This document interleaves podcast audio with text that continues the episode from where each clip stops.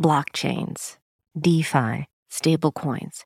It seems like they're quickly becoming a part of our conversations. But what's behind it all? Today, we're going to look at how crypto works. Welcome to Simplify and Enjoy, the podcast and community focused on helping families have less stress and more options through minimalism and financial independence. I'm your host, Elle Martinez. This podcast is sponsored by Coastal Credit Union. Coastal's mission is to help you live a better life by offering you a better way to bank. Find out how at bankbetter.org. Last episode, I mentioned that I did a money experiment. If you're subscribed to the newsletter, you got the sneak peek of what we're talking about cryptocurrencies. While crypto isn't anything new, in the last few years, especially within the last year, I've just noticed a dramatic shift in promoting them. I've also noticed that there's been a lot more noise and big promises and not much in the way of education. I see companies spreading the word about crypto focus on how revolutionary it is and how it can close the wealth gap. But I don't see enough discussion about the underlying technology behind it, how it actually works. And I'm a big believer of educating yourself and understanding things before you go invest in them. Based on the feedback I've been seeing with you guys in the community, I see that some of you are dabbling in crypto, but you want to know more. I decided I was going to do a six month experiment to learn a little bit more about the ins and outs of crypto. This isn't the first time I learned about cryptocurrency but it is the first time I dedicated myself to sitting down, reading the articles, talking within the community to understand how the technology works itself. I wanted to learn how easy was it to buy, sell, and mine the crypto coins. Man, what a time I jumped in. Just in the past six months, we've seen cryptocurrencies such as Bitcoin, Ethereum, and Solana have their value slashed by over half. Fidelity announced that its customers could add Bitcoin to their retirement accounts, and just recently, Terra stablecoin collapsed. So there was a lot of things happening. But for me, this was an opportunity to understand the pros and cons up close.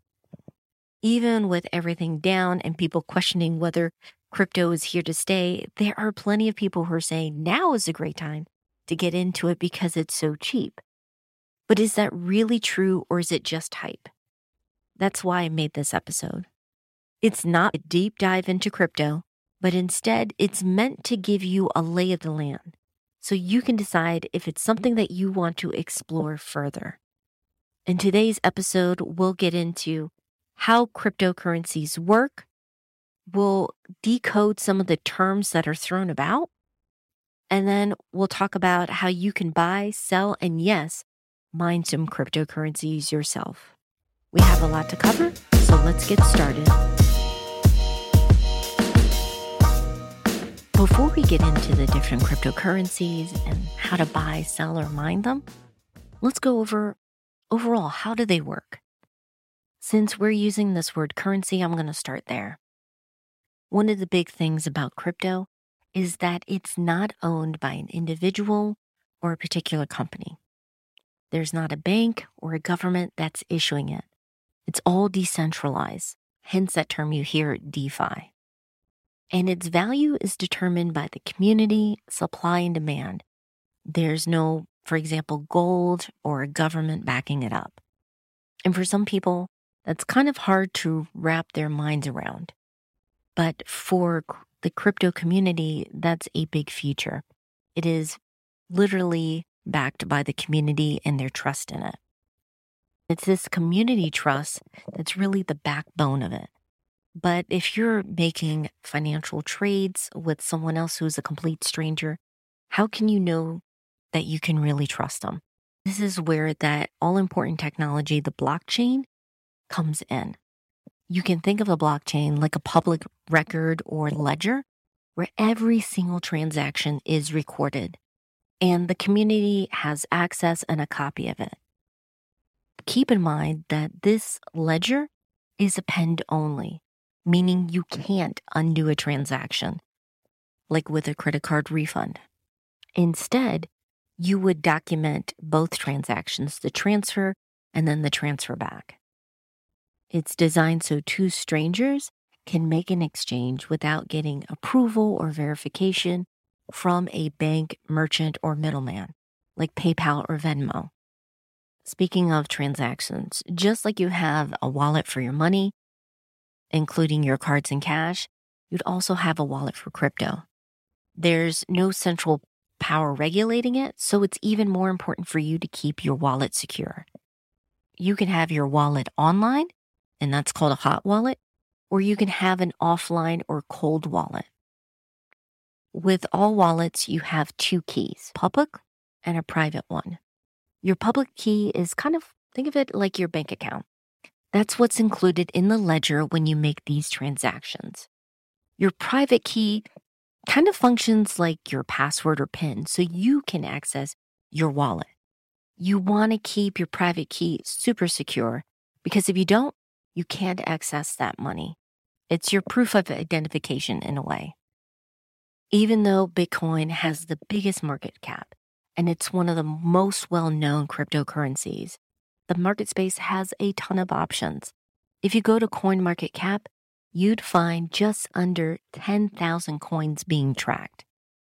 Some of the other big ones include Ethereum, Tether, Cardano, Solana, and Dogecoin. Here's something that might surprise you with cryptocurrency. Usually, when people talk about the benefits of why they're using it, they'll highlight how anonymous it is. They'll say that's money you can use without going through a bank. And that's true. But there's more to it. Because there is a public ledger, cryptocurrency is actually more transparent with the transaction. Fun fact when I was exploring some of the education material on Coinbase, it noted on its article about the myths of crypto that it's often easier for authorities to track certain illicit activities than it would be with traditional financial systems. Which sounds weird, but going back to the ledger, everything is public. We all have equal access while there might not be a name attached to it, with your wallet, that public key is seen. So if someone has the time and energy and skills, they can get a fairly clear idea of the transactions being made from a wallet. Now, what are some of the downsides of crypto? One is the high energy use. And that in particular is when you have a coin that's based on proof of work. Don't worry, we'll get into that in a little bit more. Another key concern is the speed of processing transactions as well as the cost. Right now, crypto is still a small niche space, but even now it's struggling with the processing time. And there has to be some improvements with the technology before I believe more people will adopt it as their main way of handling their finances. To give you an idea, Visa can process 24,000 transactions a second versus Bitcoin processing seven in a second. And they still have to sort out a bit of that. As far as replacing your debit or credit cards, crypto is still in its early stages. They're going to have to work on those issues before I think you'll see more people jump into this space.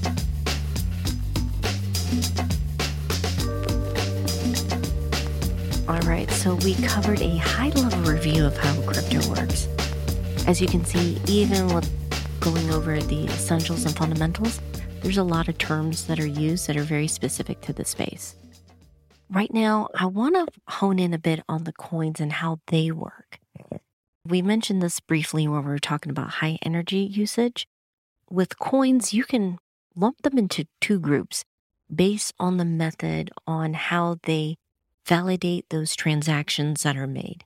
Remember, everything is on that blockchain, it's on that ledger. But how do you validate it since we don't have a central unit verifying things? The verification is done through the community, and the two main systems that coins use are proof of work and proof of stake.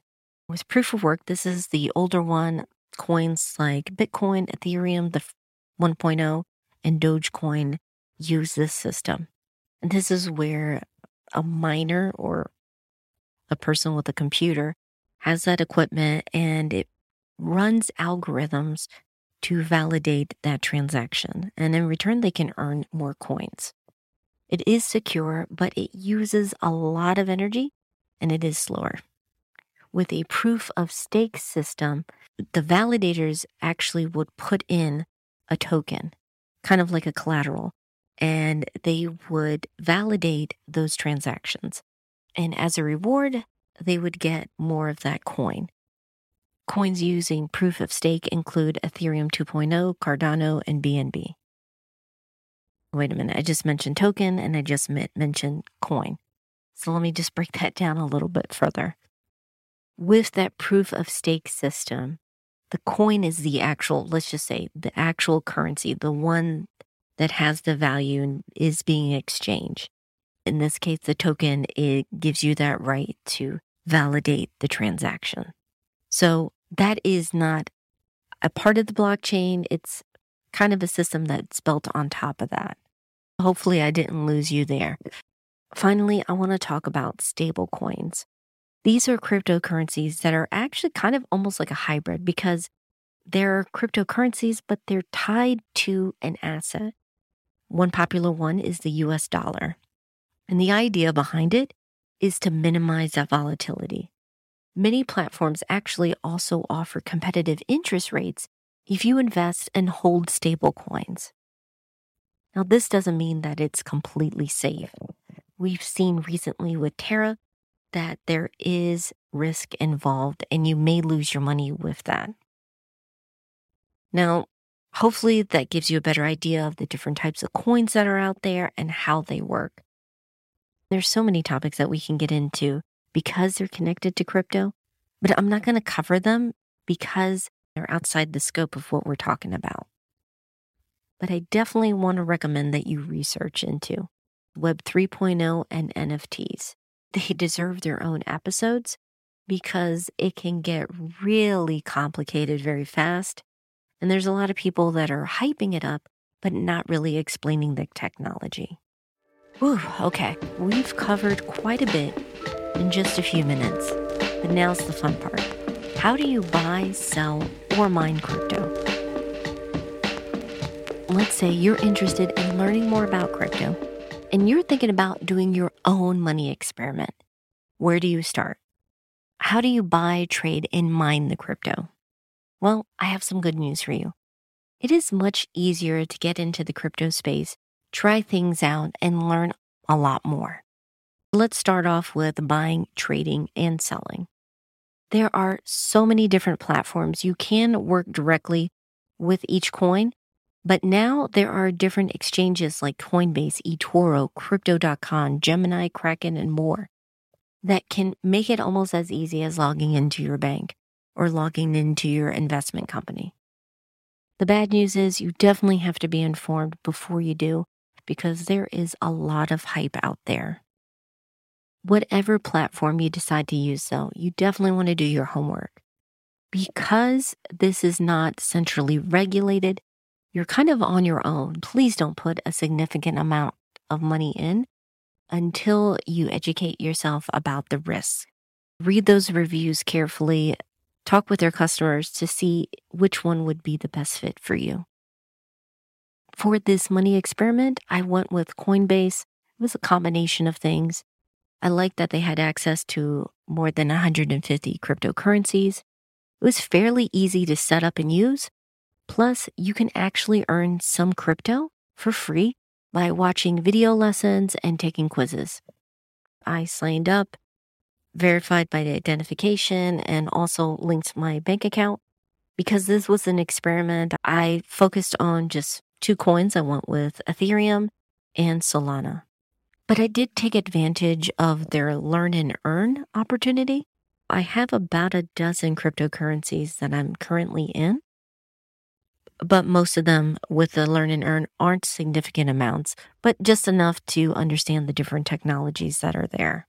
While I do like having something like Coinbase, I find it ironic that for many people, that's the easiest way to enter because it's introducing a middleman. One of the things with the cryptocurrency space is it's trying to be more direct. I think we're still in the early stages and there's a lot of issues that have to get worked out. But if you are considering getting a little bit into uh, cryptocurrencies and learning more, using a platform like this is probably the most convenient way to go. Now, with mining, you can actually earn some cryptocurrencies with your computer. And there are three key components to this. You have your wallet, which we've mentioned before, your hardware, which is your computer, and then your mining software. With mining cryptocurrencies, you have to have a software program. Honestly, I thought this would be one of the easier parts of the process, but it turned out to be quite hard. The reason was I was trying to find a software I was comfortable with. And really, you're downloading a program that, unless you're a programmer or have experience with software, you don't know what you're putting on your computer. There are different options out there. I was looking at reviews. Some of the popular ones I saw were multi miner, CG miner, easy miner, BFG miner. Uh, the one I ended up with for my experiment was NiceHash. I did like that they owned every piece of the software and they had a good reputation and it was very simple to use. Now, the last part of that was the hardware for crypto. I think many people think, oh, because I'm mining it, it's free, but there's two costs that are associated with that. You need to consider one, the electrical use, but then two, the hardware itself for the computer. If you're mining Bitcoin, your computer needs to be able to perform intensive equations. And that means that you're probably going to have to buy specialized hardware unless you have top of the model series. Mine is an NVIDIA RTX 3070 Ti, which is retailing now between 600 to around $900. It's not cheap. So, is mining profitable? Can you make some money off of it? Well, right now, I would say no. That's because the value of the crypto market has dropped considerably. So if you're looking for a quick win, this is not the way to go. But if you do believe that the value will go back up, you can mine it now and hopefully see that as an investment for the future.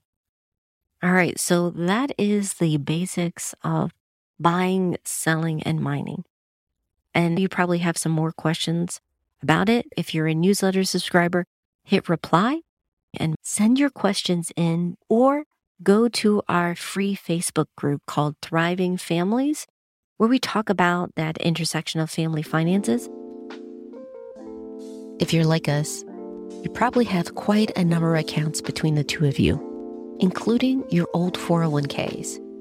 It can be difficult to stay on top of everything, especially when your old employer switches providers which is what happened with my husband.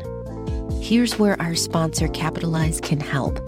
Capitalize helps you find and roll over an old 401k into an IRA of your choice for free. They handle the entire process. And yes, that includes calling your old employer or the 401k provider on your behalf. If you're ready to make managing your old 401ks much easier, find out more at simplifyandenjoy.com slash capitalize. Before we wrap up, I want to focus on a few key takeaways I picked up after working on this episode. The first one is I believe the technology behind crypto is going to stay here in some shape or form. We're still in the early stages, and there are some major issues that have to get worked out. But I believe that many people want to have more options with dealing with their finances online and want a better system for that. Crypto might not be the solution, but I think the technology behind it could start opening some new opportunities.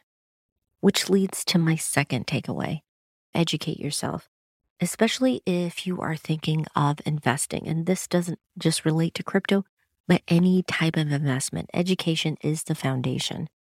Better understanding how something works, whether that's a company or in this case, the different currencies makes you better able to weigh the pros and cons and, and assess the risk so you can make a decision that makes sense to you. It also acts as a protection against FOMO. You need to take a step back and be comfortable with it and understanding why you're putting your money into this. That leads to the last one, which is especially when we're talking about crypto and other investments that you're learning about, never put in money that you can't afford to lose. I set aside a small amount of money because I did want to get into the trenches and better understand what's going on and get an idea of the ecosystem with crypto.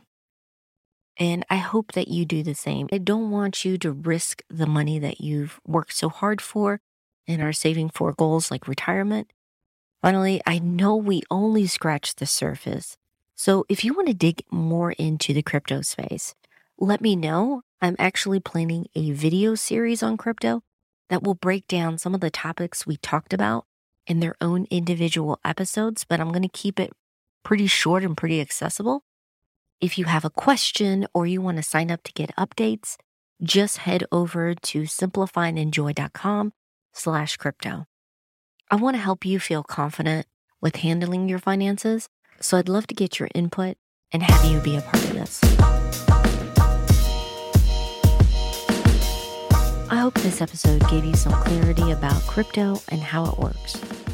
As always, I'll have the resources we've mentioned today, plus more tools that can make managing your money easier over in the show notes at Simplify and Enjoy.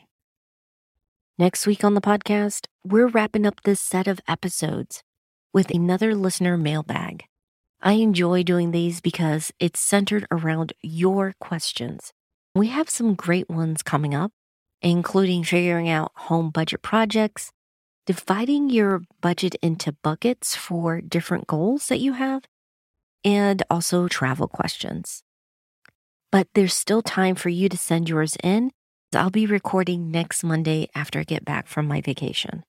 Go to the show notes or check out the sidebar on Simplify and Enjoy to submit your questions. So, if you don't want to miss out on that episode, make sure you're subscribed. We're on iTunes, Spotify, Audible, wherever you get your podcasts. Our theme was by Staircases with additional music by various artists over at Audio. Finally, and most importantly, I want to thank you, not just for listening, but for being a part of the community. Every tweet, review, and share you post gets the word out so more families can simplify things and enjoy what truly matters. I hope you have a wonderful week. Take care.